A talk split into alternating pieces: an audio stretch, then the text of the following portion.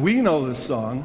I think some of you know this song, uh, but I don't know what else to sing, so we're going to sing this. If you know it, uh, catch up. Um, hum along, hold hands with your neighbor if you know them, if you should, and, um, and we'll make something happen here.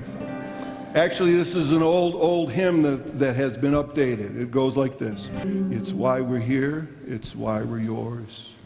It's, it's all that we want to be and do. Worship you with everything that's, that's in us, everything that's a part of our lives. We give you praise. And we ask now that you would help us to hear your word through your servant for your sake.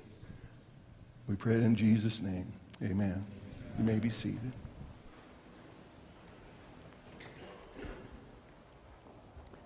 Thank you, Dr. Like, and isn't it good to be in the presence of the Lord on a Tuesday evening? And it's so good to be with you. Thank you for the invitation to come and be a part of chapel. It was 42 years ago. The plane landed out here, and none of this was here. Antelope dwell this land when I came. Sounds old, doesn't it? I walked all the way from the airport down, across the river over into the west side of the city to Bijou Street to Old First Church. And the college started in the basement of First Church. And uh, during that time, we had Dr. Strickland, Dr. Cecil Yule, Dr. Norman Oke, Milo Arnold. I think Neil Wiseman was at Southgate, and Bill Sullivan was at First Church. That was a few years ago. And now to be able to come back 42 years later and to be with you in this chapel service. And I have a story, and I imagine everyone sitting in this chapel tonight has a story of how God has saved you and sanctified you and called you, and the miracles that took place that brought you to where you are tonight. No wonder we worship the Lord in, in His Spirit uh, in this service and in this chapel time. It's good to have the alt houses. There's a lot of those there. Just lift up your hands and they'll see all of you. They're from Michigan and they, uh, I've known them since 1972 when I went there to uh, be a youth pastor, and it's just good to see them. And they're Bible college people years ago, and uh, we're delighted that they came out uh, tonight. I know I do not have much time. I want to share with you from 2 Corinthians chapter 3 and verse 18. I think it is your verse for the next few months at least. Chapter 3, verse 18. But we all, with unveiled face, beholding as in a mirror the glory of the Lord, are, beginning, are being transformed into the same image from glory to glory, just as by the Spirit of the Lord. Dr. Like gave me that text and said, That's what you'll preach on when you come to chapel. We're dealing with that verse, and we want to stay with that verse and talk about it over the next few chapel services being like Jesus, being transformed into Christ likeness. As we associate with Him, as we abide with Him, as we spend time in His presence, our life is transformed. It becomes brighter and more beautiful as God enters our lives and we become like Him. When John saw Jesus coming toward the river of Jordan to be baptized, John, you know, was the forerunner of Jesus. He was making a way for the entrance of the Savior of the world. And now Jesus is coming and he's going to begin his ministry and he's coming to be baptized. And when John looked to Jesus, he said, I must decrease and he must increase. That is what we must do after we've received uh, the call to be ministers of the gospel, and while we're preparing, that also must be our words. We must decrease and He must increase. As clay conforms to the shape of the hand that holds it, we place ourselves in God's hands. And He shapes us into ministers that are usable. I had the wonderful privilege of having Dr. G.B. Williamson as a Bible professor. He was not here the first year. He came the second year that the school started, and he had to finish out being general superintendent. But it was he that's responsible. He, he's the one who really brought about Nazarene Bible College. Eh, when you were in his class and he'd say, Take heed, then you get your pen out because a sermon was coming. And I got a lot of sermons out of his class. He had testimony night once a week. And once a week, this student would stand up and, and he'd say, I want God to use me. And he'd sit down. The next week, testimony time, he would jump up. He would say, I want God to use me. And he'd sit down. This went on for three weeks and four weeks and five weeks and six weeks. The same testimony, the same words. And finally, after about the seventh week, Dr. G. Williamson looked at him and said, Oh boy, if you'd ever get usable, God would wear you out. I ask you tonight, are you usable? Willing to change to Christ's desire, to Christ's plan, to Christ's will. You can become the minister you want to be by spending time in the presence of Jesus. Jesus said to his disciples, If you'll leave the nets and leave the fish and leave the boats, I will make you fishers of men. I will make you. are you usable and are you makeable? These days at Nazarene Bible College, uh, the professors are trying to help make you in the vessels that are usable. Jesus wants to change you from self centeredness to Christ likeness. He will be everything you need from the inside out. This Christ likeness, get it tonight, it is not put on, it is put in all that Christ was and everything he is indwells and controls the heart. His holiness and His love, His obedience, His self control, His compassion, His devotion, His kindness dwells within when we're transformed by the power of the Holy Spirit through sanctification of the heart through the experience of holiness, he takes out the carnal heart and puts in the Spirit of Christ. And out of your heart comes love and joy and peace and goodness and kindness and gentleness and patience and fruitfulness and self control. You do not have Christ's likeness simply because you might have a gift of the Spirit. That is not an evidence of the Spirit. The evidence of the Spirit is the fruit of the Spirit, and it comes when Christ dwells within. If someone asked a member of, of your church someday, What kind of pastor is your pastor? What do you hope they'll say about you? What kind of pastor is he? I hope that they will say he represents the Father. You remember Jesus, they, they, they came to him and said, We want to know what God is like, and I want you to talk to us about God. I want you to show us the Father. And, and Jesus said, If you've seen me, you've seen the Father. I am Jesus in the flesh, letting you watch me. Jesus showed people what God's nature was like. It is my prayer that when you graduate from Nazarene Bible College, you will represent the Father. Be a minister with a message of hope and have a heart like God and, and have a vision, compassion, faith, filled with obedience. There's a story in Luke's Gospel, chapter 5, and you know it well. The house was full, and Jesus was inside the house teaching, and there was a paralyzed man on the outside, and so many people in the house and standing around the house, they couldn't get him through the doors and they couldn't get him through the windows. But somebody got a vision and said, You know, we can take that cot, we can put ropes on it, we can lift it up on the roof, we can tear the tiling off, and we can let him right down in front of Jesus.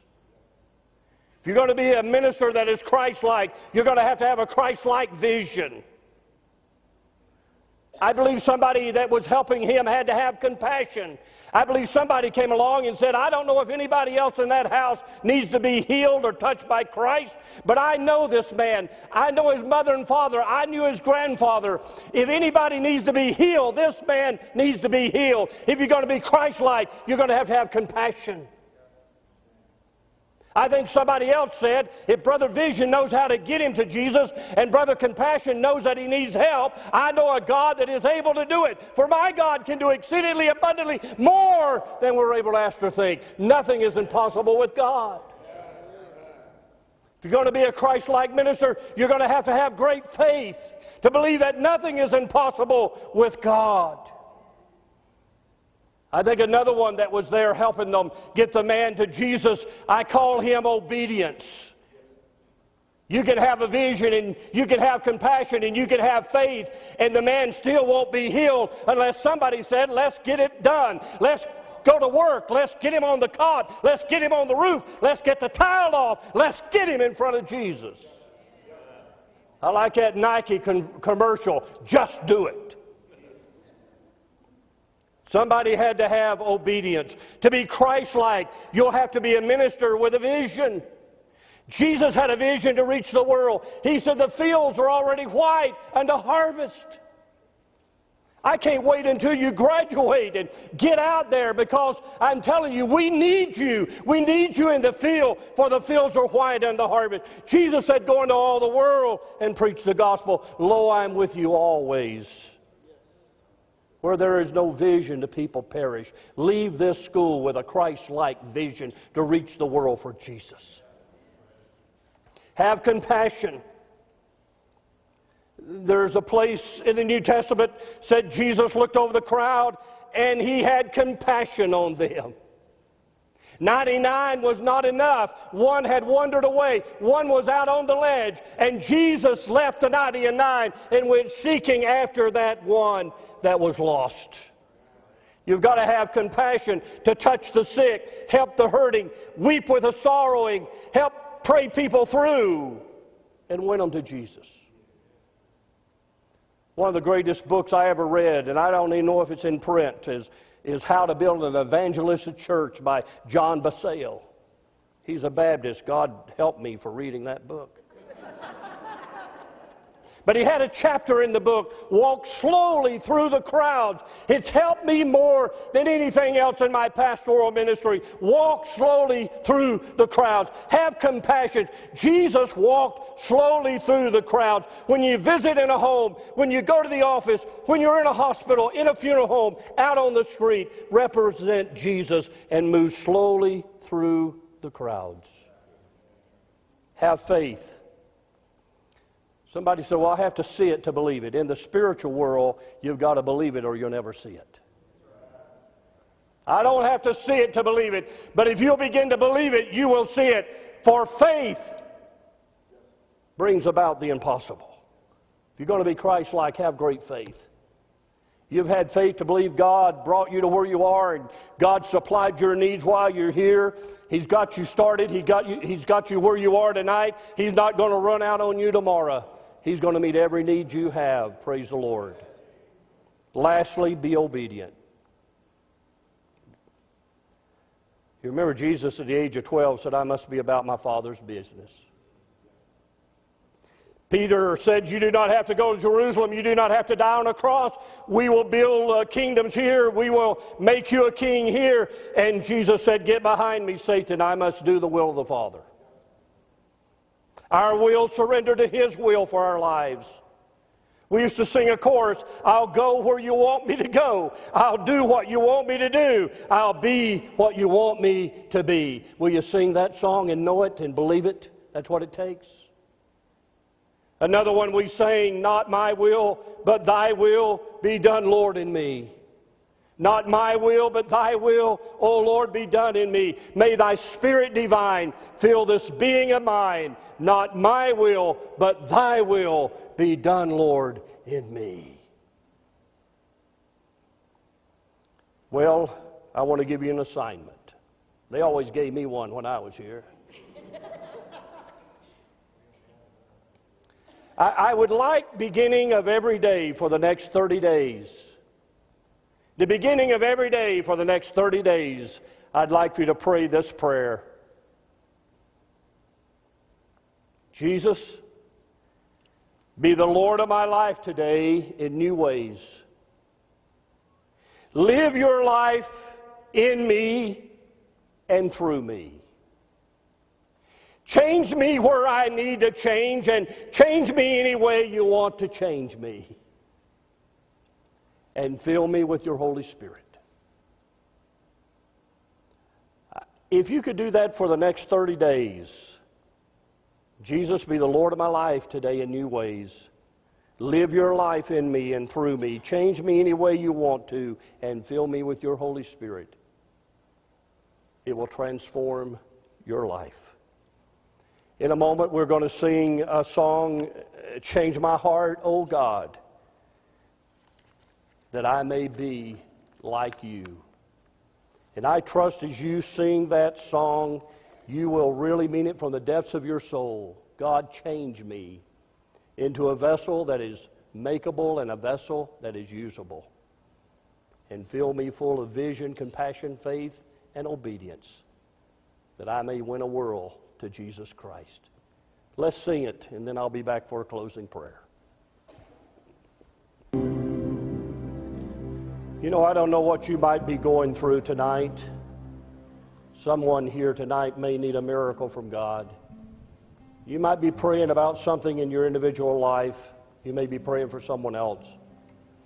But as we were singing that song, the Lord impressed me to just pray for you tonight.